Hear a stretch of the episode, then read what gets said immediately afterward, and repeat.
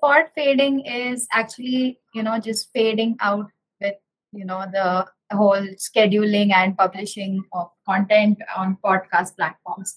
So uh, everybody starts with pod, as podcasters with the zest of you know, oh, I have a podcast, and uh, they publish a couple of episodes which are under ten most of the times, and over a period of time they just pod fade. It could be because of lack of content ideas or not getting enough downloads, or maybe they just shy away, or there could be multiple reasons. They just get busy, or you know, the, podcasting is a heck lot of work, so they get overwhelmed. So the reasons could be n number of reasons. There could be n number of reasons, but what actually happens is they just lose interest of uh, publishing content week on week, or you know whatever the schedule is for podcasts. So this is what pod fade actually is.